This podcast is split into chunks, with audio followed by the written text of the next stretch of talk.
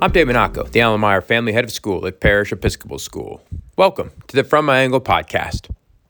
Amari and I were fortunate to have Mayor Johnson and his nephew, Parish freshman Isaiah Johnson, on the last episode of the podcast. What an excellent dive it was into the world of leadership and the challenge of keeping followers together during perilous times like the ones we face these days. Nevertheless, that podcast was a diversion of sorts from the month's focus here in April and how we gather to create. Parish Arts Director Hutch Hutcherson had helped jumpstart that conversation 2 episodes ago and leading us in some thinking on this topic about coming together and collaborating and the power of the arts. As we did in March with athletes Christian Benson and Sarah Haga here at Parish and our Athletic Director Brett McCabe, though, I wanted to incorporate the voices of our students and faculty members in a similar discussion about the joys and lessons and opportunities that follow coming together to create and in the arts environment. So today in this episode, we have musicians and visual artists to talk with us. Senior Ryan Daniel and visual arts instructor Becca Johnson are here to represent the visual artists in the ecosystem of Parish Arts, while senior Claire Hudson and music instructor Dr. Stephen Hendricks join us to talk about collaboration in the area of music. You will truly enjoy how thoughtful and insightful these passionate artists are about their craft and how impactful the experience of collaboration and creation has been and continues to be in their lives. Enjoy this From My Angle conversation with a merry band of artists from the Parish Arts community.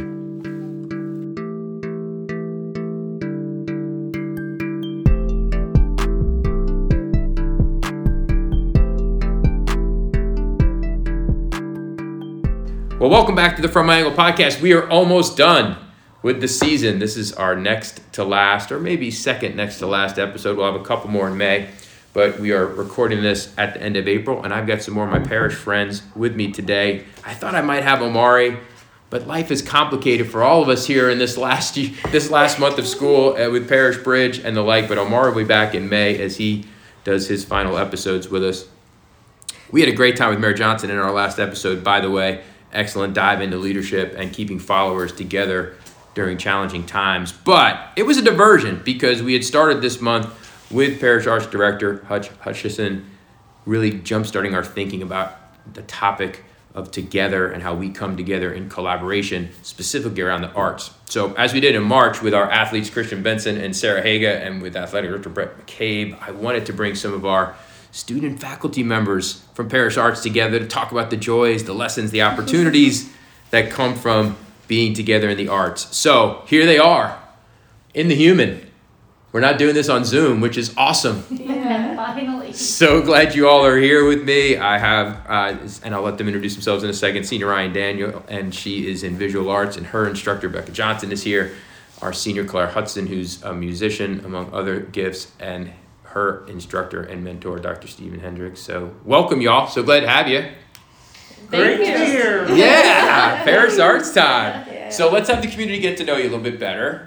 And let's do it by kind of the generic, when you came to Parish. But in the spirit of our conversation today, how do you identify yourself as a creative, right? Because Claire's a musician, but she also does visual arts. You know, you all are kind of different spaces. So tell us like when you came to Parish, but more importantly, how do you identify yourself as a creative? Musician, visual art, artist, maybe another descriptor. Claire? I can go first. Yeah. I've been here since 5th grade. I came in the 5th grade. I would identify myself primarily as a musician, but I've done a lot of other artistic endeavors here at Parish. So a little bit of everything, honestly. So not artist, more musician.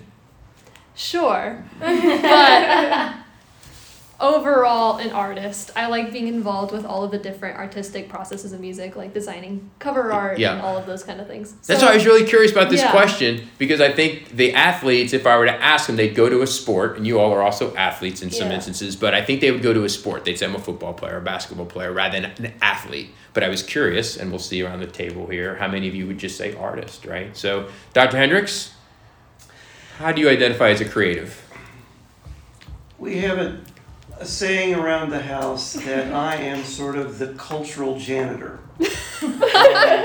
I spend so much time doing things that are artistically related, but not necessarily the biggest thing in my wheelhouse. So I find myself teaching foundations of music in guitar class, in piano class, and two types of theory, and then the Essential Standards group. And when we can sing, I do choir. And it was the same way when I was teaching at college. I had many hats to wear. So I see myself more as a person who gathers all these things together and puts them in my basket for other people to take from. But more in the musician space. Definitely more in the musician space. And you got, this is what year for you at Parish? This is my ninth. Ninth. Okay, excellent. All right, Becca.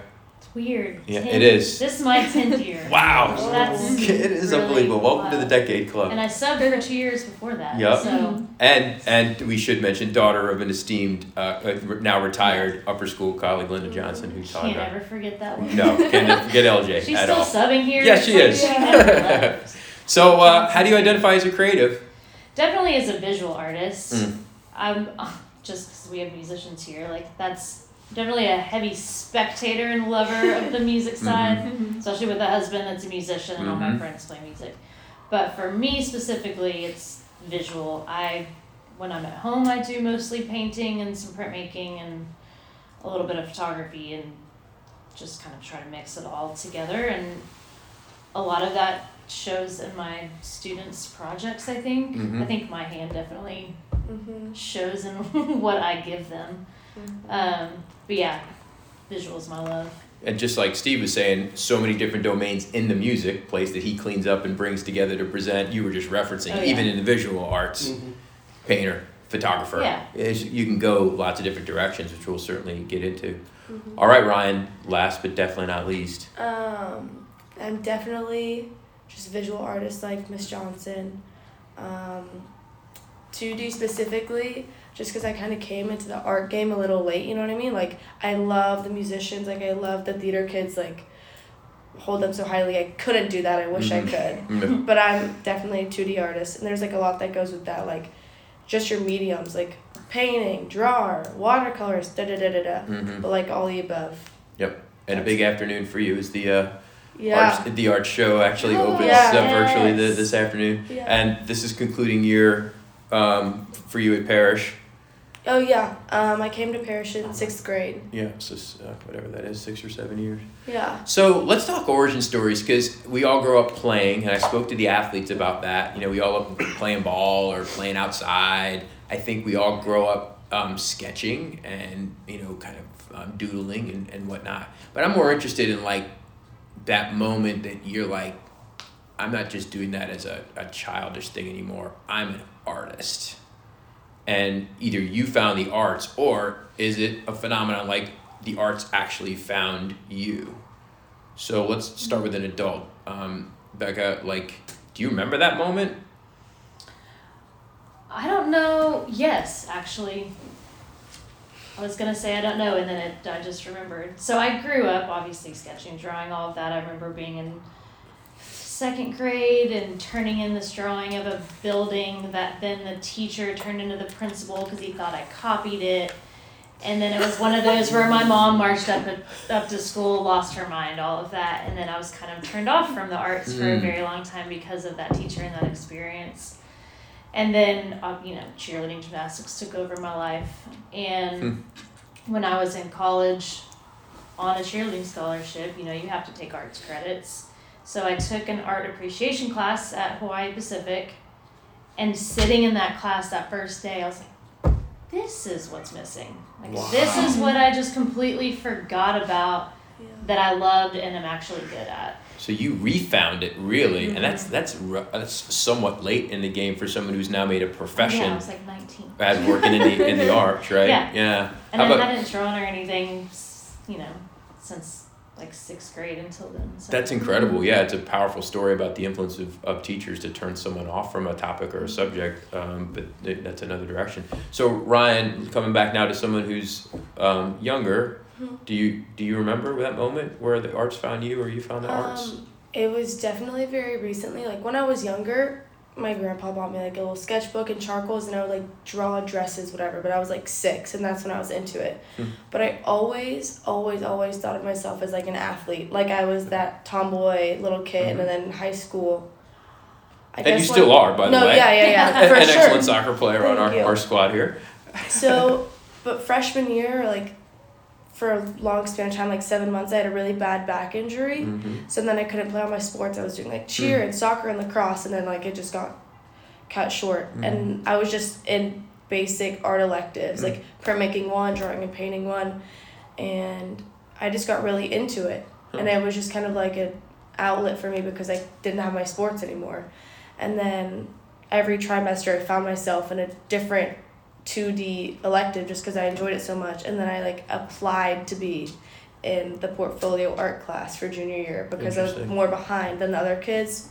But I guess when I took that step to be like, this is something I really want to do, like I'm not just an athlete, like yes, sports is a big deal for me, but art's now kind of equally as big of a deal. That's when, like junior year, when I joined the portfolio class. So some natural talents just emerged really as you got to allocate some time, really, to allocate some time for it. And this is really a fascinating thing about being in schools, and I'm sure Doc and Ms. Johnson have seen this, like, and it kind of comes to you, Claire, because people who I've known as young people, right, 5th and 6th grade or even younger, almost overnight become a musician or an artist in front of you, sometimes an athlete, but usually you've seen them kind of playing all the way along. But somebody like Sam Johnson, I remember going back to Sam Johnson, is like went off to Belmont and is now an accomplished professional musician. And I remember the moment exactly of sitting in the black box and being shocked that he could sing because it never manifested itself. And I have sort of the same sense with you, right? Like you weren't one I knew all throughout middle school as a musician. So I'm curious as to your answer to this question of when you found the arts or the arts found you. I definitely became a more serious musician at the start of high school, but every musical and artistic endeavor that I've been involved in here at Parish has been a complete happy accident. So I joined the drumline in 6th grade. That wasn't my original plan. My brother actually wanted to join, so I was tagging along to the interest meeting, and then I decided that it was something that I also wanted to do. Twin brother for the audience, we should reference. Yes. Give Cole a shout-out.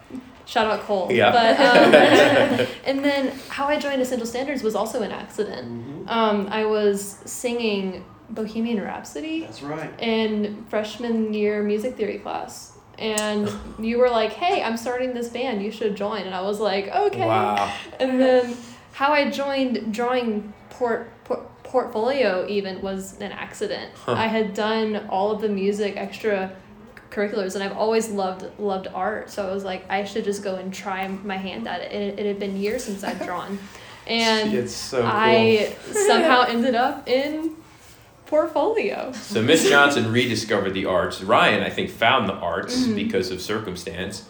You, it sounds like the arts found you. It just sort of happened. So Doc, we're the two oldest chaps in the room. Oh, do you remember when the arts found you, or you found the arts? And we're not talking about cave drawing here, so let's like, right? You're close. I suppose for me, it was other people that saw something in me as a musician that I didn't see in myself. When I had my first piano lessons, it was less than a year later that I ended up being suggested to go to the cathedral in Louisville to sing in the men and boy choir. And so how old are you? I was probably 7. Oh, okay. But realizing that I was not ever going to be the most talented pianist or singer, my direction was really going to be into astronomy and astrophysics. That's what I wanted to do. And there were several instances where my high school science teachers didn't know me. I didn't understand what they were about. And it was really my high school German teacher and choral director that also saw something in me, and we had relationships that fostered my ability to enroll in music school. And it's always been there. I didn't think I was going to be a musician. I've always been interested in teaching, but it was really teachers who fostered in me something that I didn't know I had. So. Yeah, and how powerful that you've turned the table on and many students, including the one sitting here in Claire, right, who's just told the story of you doing that same thing as she heads off for college at Berklee in Boston next year to study music. So when Hutch Hutcherson is director of Parish Arts, when we were talking in our podcast, I'm out of the athletic field, you know, I'd coached there and I spent a lot of my time there. So I was all around team, right? And so what interests me about arts is how, Ryan, you're referencing, like it gave you this outlet personally without your sports. Like arts is so unique and expression is so individual. And at the same time, we were talking about this whole notion of the community of creatives, and Hutch was talking about how he sees artists as being, you know, really excellent at pattern recognition and then risk taking, you know, and that part of art is very communal, you know. So I wanted you all to talk a little bit about how your participation as musicians and artists, you know, has emboldened you to take risks, you know, and added richness to your creative expression. So talk to me about how that works for you in your world, risk taking. Who wants to kind of dig into that? I can go first. I'll say in terms of risk taking and being emboldened to take that step, the first example that comes to mind is I've been a drumline section leader for 2 or 3 years now, and this year we have a very strong tenor line. Like they are equally as good, if not better than me.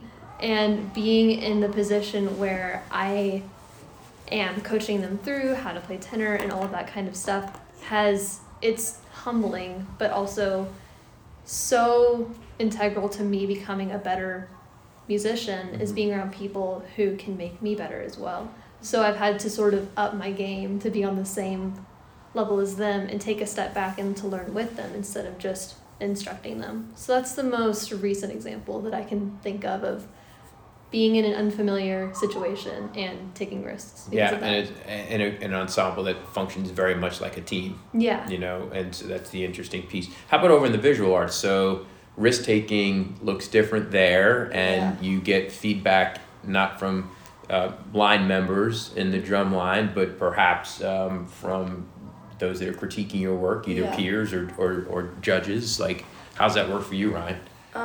For me personally, I already talked about this, but I'm like new to like the whole 2D art scene. When majority of people, we have a portfolio class junior year that then like segues to AP art senior year. Mm-hmm. So majority of the people in my class have been sketching and drawing since they were like little. So they've practiced with different mediums, they've tried different things. But for me, risk taking was just like one, applying to be in the course, because I was like, no one in my family's an artist. All of them are like, you're weird, you're different from us. I'm like, maybe a little bit. So just that first step of like putting myself out there, kind of, I feel like it's risky, a risk I took. And then just throughout my whole experience in art, trying new things with the pieces and not being sure if it's going to look good or not, because I turn each piece in as a project. Like each piece is either going to my overall portfolio or it's going to be graded harshly. Like doing something new with a different medium, like painting, watercolor, like doing 3D pieces, it was all, I would say, kind of risky and new for me just because I was late to the art scene. Mm-hmm. Yeah, and so Becca, like what does collaboration look like in the arts ecosystem as opposed to the team athlete team element, or to like the ensemble component that Steve and Claire spent a lot of their time on, and Claire was just talking about the drumline. Like, what does collaboration look like to you in an art room or around a community of creative artists, visual artists? So there's a couple different ways I guess I can answer that. Shockingly, I've never really done a collaborative piece as a project until this year with Claire's class. It was so fun. Portfolio. I told them at the very beginning, I was like, look, I've never taught something like this before. We're going to work through this together. I'm going to need your feedback. So it was completely narrative. They had to create these narratives alone, put in a group, then rework them together, and then work on their pieces and kind of pass their pieces around to each other. So everybody had a hand in everybody's piece wow. in their group. They turned out incredible. And so in the Great Hall, the pieces are up with their individual written narrative, or their group written narratives, and then their individual conceptual statements. Did the individuals have a choice on which section they began to work on, or just wherever they dove in? They just dove in. And their partner could do literally whatever they wanted to it. And we weren't allowed to really talk about it. It just sort of was a very organic process. We would just look at the person's piece and be like, I think it needs this, instead of asking them for approval. So it's very freeing to be able to put something on someone's piece that wouldn't have been there if you hadn't touched it. Well, and it took them being confident in themselves and their classmates to know that whatever they're going to add to it, their classmate, their partner is going to appreciate because they know that they're good at what they do, right? Whether the styles are the same or not, which they never are. So everybody's piece has a little bit of hand in everybody else's style. So they turned out really cool. They're in the Great Hall. I think they're closer to this end of the Great Hall. I'm going to check those out. I had no idea that's how those were done. Yeah, so that's one kind of collaborative thing we've done. And then there's the obvious kind of, they do a ton of peer critiquing in every single project. Okay. Yeah. They're always talking to each other. And in this new COVID world, it's been a lot of digital kind of on the online discussion boards. They do it that way. I prefer the in-person because I think that's a huge part of building that community within each class and building that respect for each other. And those critiques can get kind of deep. Yeah. They can get really deep, and they get a lot from them. And of course, you go off to, in New York Times, ISAS festivals, or artists go to art festivals too, right? And so artists will get together to give each other both formal critique, but also this informal type of collaborative, collaborative work. Yeah, and I think that's the best thing about ISAS is here we've got our bubble. You're always getting critiques from me. Yeah. And you're always getting critiques from your classmates, but to branch out and to find people from other schools in that ISAS world where you can walk around the gym and just talk to other students about what they've done and why they did it and what techniques they use, and then go to the workshops, learn from other professionals. Yeah. And then and they also submit their artwork to galleries and to competitions outside of school. Ryan just she's in the New York Times. Yes, that was so awesome. Yeah. Congrats. Just a few weeks ago. You. Yeah, and you mentioned ISAS for our listeners, which is our accrediting association of some 95 schools or so, but every spring they hold a festival for over 3,000 artists, broadly defined. Musicians, visual artists, dramatic artists who come together at one of the schools in the association to do what Becca was just talking about, which is really to engage in sharing and celebration of art and to further their skills. But when Claire walked in, we were chatting before she got here, and I was asking her about what she was going to do with the band that she plays with now when she gets to school, etc. But she was talking about how much she loves playing with the two bandmates that she plays with now, her brother and another student here, Jaden. And that got to this notion of the difference between the visual arts and the musical arts is this idea of finding what we called in the athletic conversations, chemistry, team chemistry, cohesion, synchronicity, right? So tell me what it feels like, Claire, when you find what you're describing with your brother and Jaden, what does that actually feel like that's different with them than it is with other musicians who you might get together with? Yeah. I think there's two aspects of it. Being truly connected and locked in with a band is having the same musical ideas about what you want to accomplish, and then really locking in and being present at a live show. And I don't just experience that in my own personal band, even though I spend a lot of time with them and I write music with them. I also experienced that with Essential Standards, and I especially experienced that at ISAS, which we were just talking about. I feel the most present and connected and dialed into a band whenever we've all been working towards a common goal for such a long time. And then that day, that performance, that recording session finally comes. And then we're all just so excited to be there in that moment. Mm-hmm. I think that's whenever everybody's experiencing and truly thankful for the present in that moment in time. And that's what makes me want to keep on pursuing music, both in my own personal band and with Essential Standards and with all of the other bands that I'm a part of.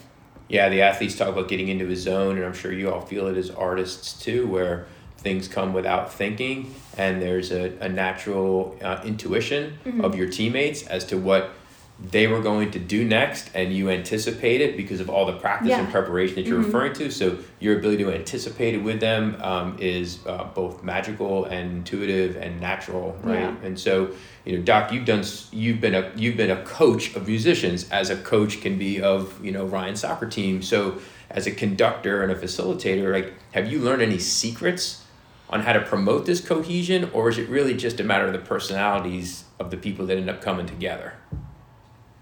There are a few words that come to me as a conductor, which is really what I'm trained to do. It's about instilling trust and also being vulnerable.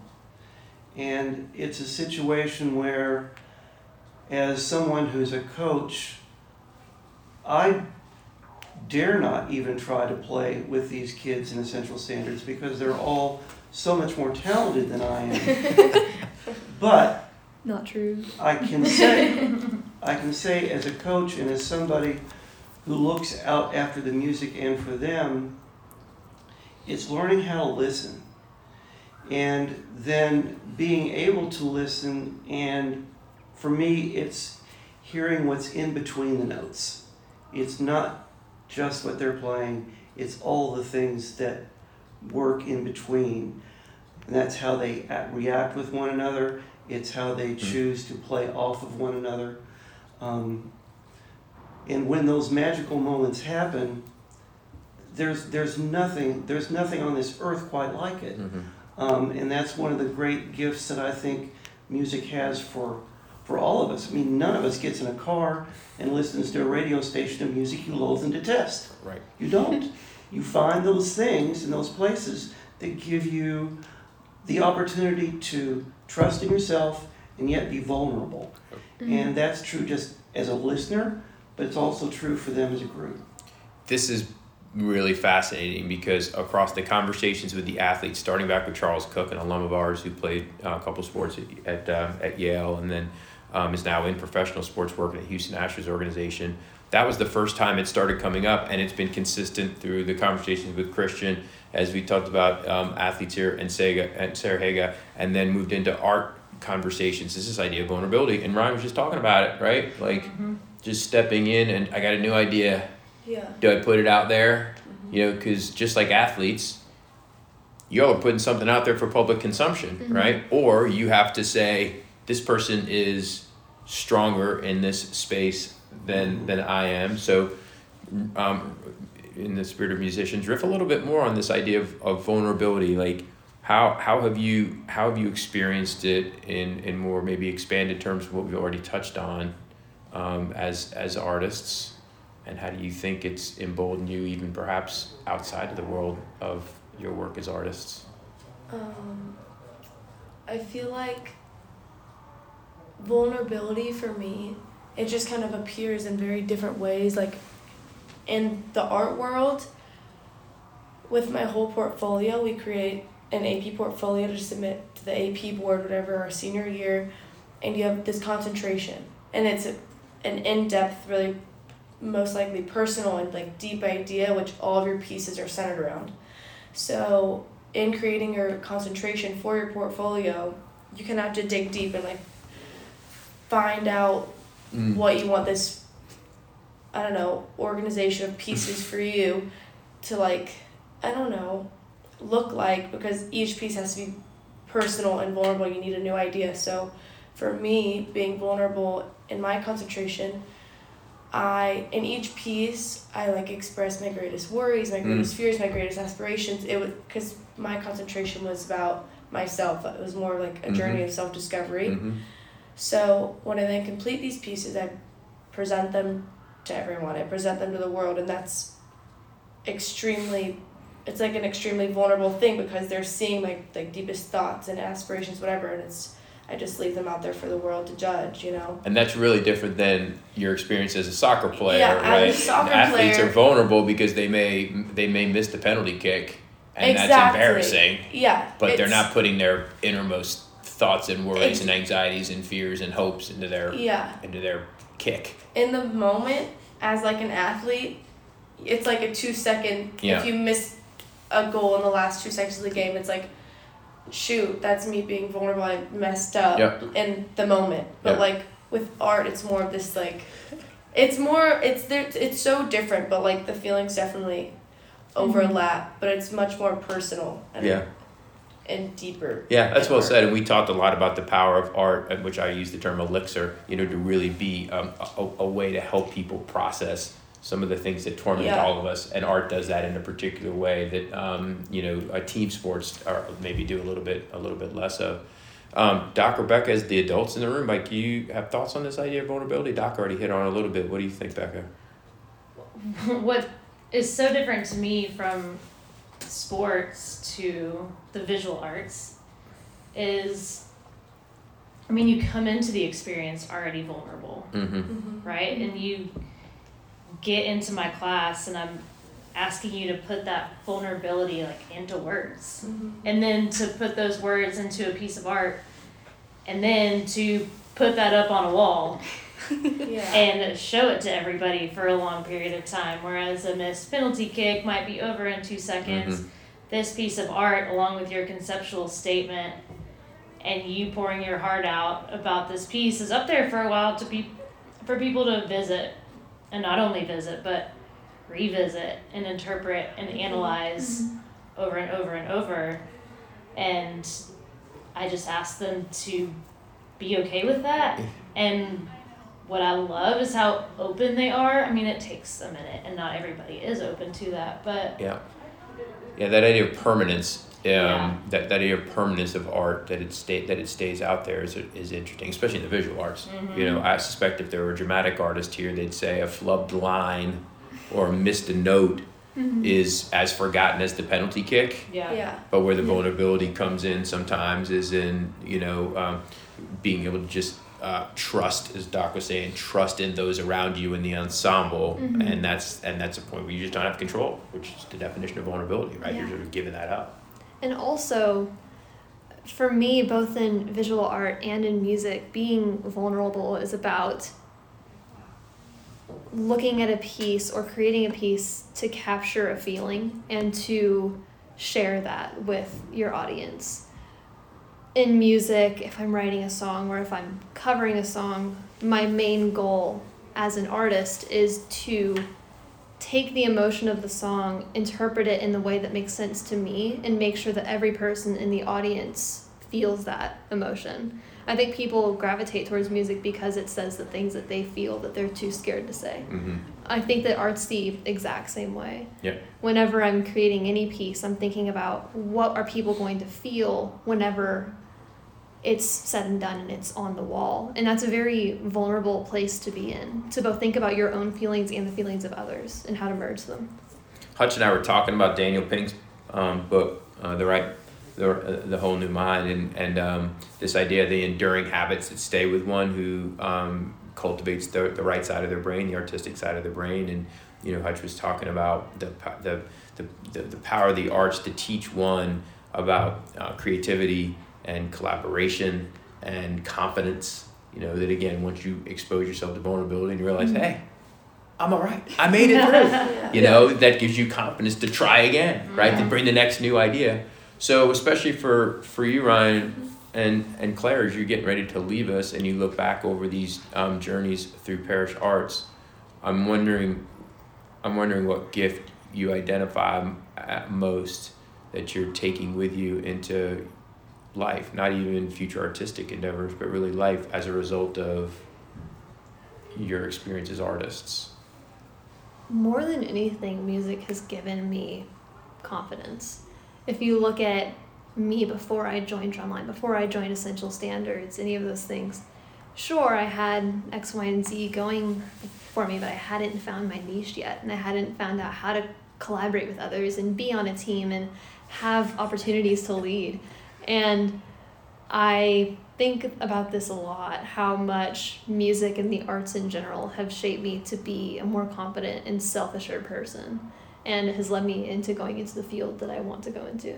You've seen that transformation, Doc, right? Because we're snickering each other because, like, Claire was, I think meek would be not the right word, but you were shy, mm-hmm. right? I mean, and shy can be great, and introversion is healthy and necessary and an attribute many share. But, I mean, speak to this transformation you've seen of this young woman now. When she's on stage, she conveys presence and charisma, right? She understands that intersection between the visual part of a performance mm-hmm. and the technical part better than anybody I've seen so far.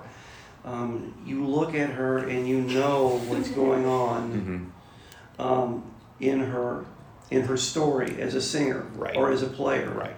And that's a much more important piece in the popular side of things than in the classical side.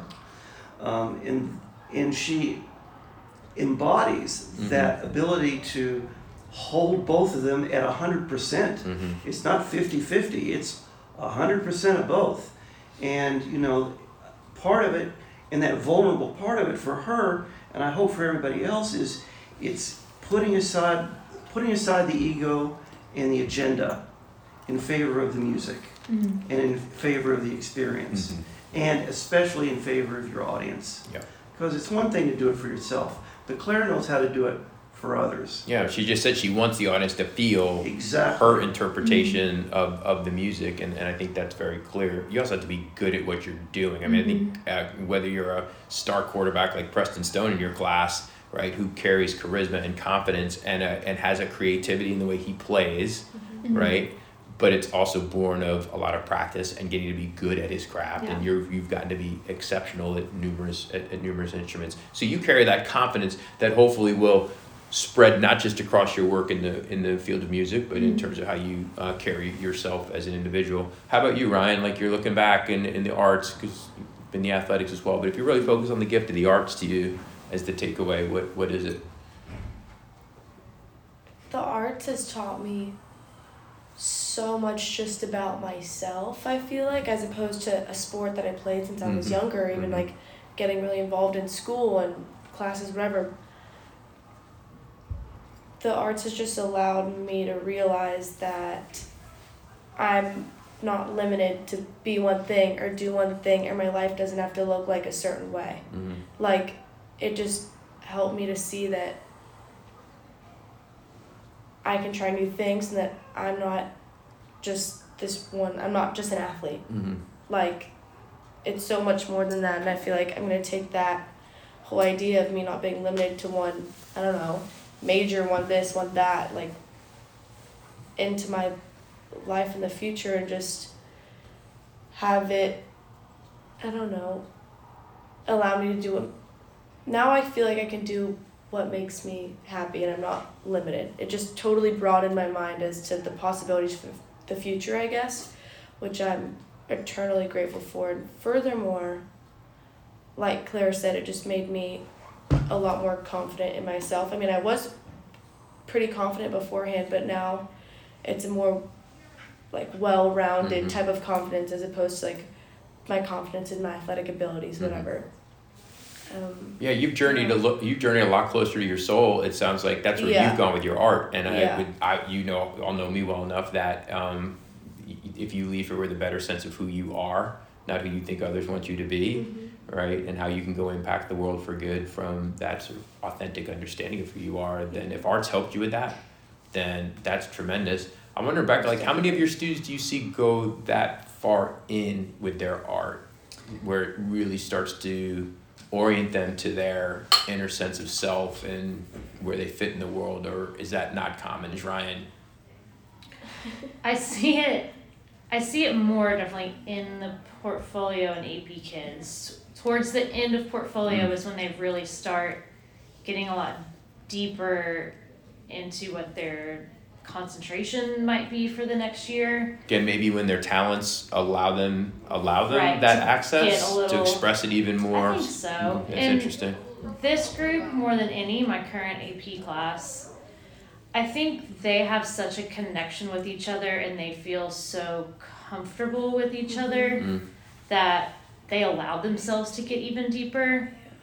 I think she has been like the deepest internally, like looking inwards. But that just also speaks to everybody else in that class to let you feel comfortable enough to do that. Yeah, I mean, I think that really the takeaway from these 2 months of episodes on coming together to play and coming together to create is that, you know, to not oversimplify it, we're better together, you know, and it is very interesting just in different and more nuanced ways to see how the power of collaboration evidences itself in both of these fields. So let's wrap it up. Tell the audience what you're doing next year that you're excited about. It's been a wonky senior year, which has been unfortunate and we're sorry for, but there's excitement ahead. So what's up for Ryan Daniel next year?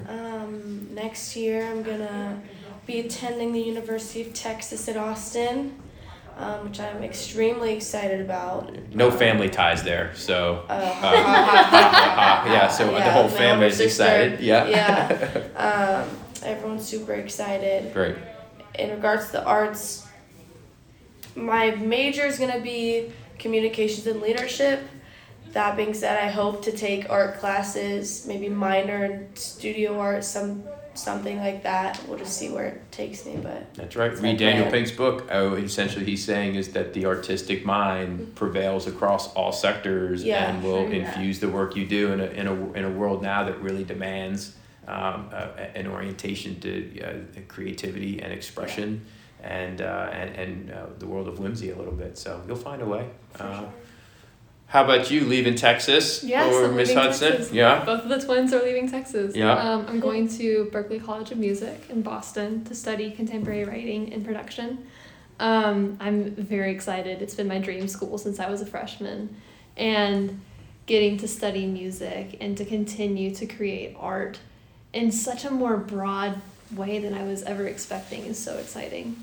Yeah, and not that any of us value external labels a whole lot, especially when it comes to college placement at Parish, because we really don't. But for those of you who are listening, I mean, if there's an Ivy League of music schools, Berkeley's in it. Yes, indeed. Yeah, Berkeley's in it. So Claire has an exceptional opportunity to be really surrounded by tremendously dedicated musicians there, and we'll be enriched. It's been fun, y'all. Thanks for hanging out for me a little bit. Thank you. Can't wait for this next month of closing activities and fun things, starting with the art show going up this afternoon. So Today's check it out. So it's to be seen online, so you'll be able to get it off the webpage. Thanks, y'all. Thank you. Thanks. Thank you for listening to this edition of the From My Angle podcast. Please share it with friends and colleagues in your network. Well, we are rounding the turn and heading for home in this podcast season, one that has traversed the challenging terrain of the pandemic year. We have 2 final episodes coming in May, one that will help us look ahead to what coming together might look like post-pandemic, and the other, a bittersweet farewell to my occasional co-host, Senior Amari Hayes, as he prepares to graduate and head on to college. So join me next time for an interesting conversation with Claire Hader, technology entrepreneur and futurist, as we consider the world of work and the human experience of coming together again as we emerge from the pandemic. We'll see you next time on the From My Angle podcast.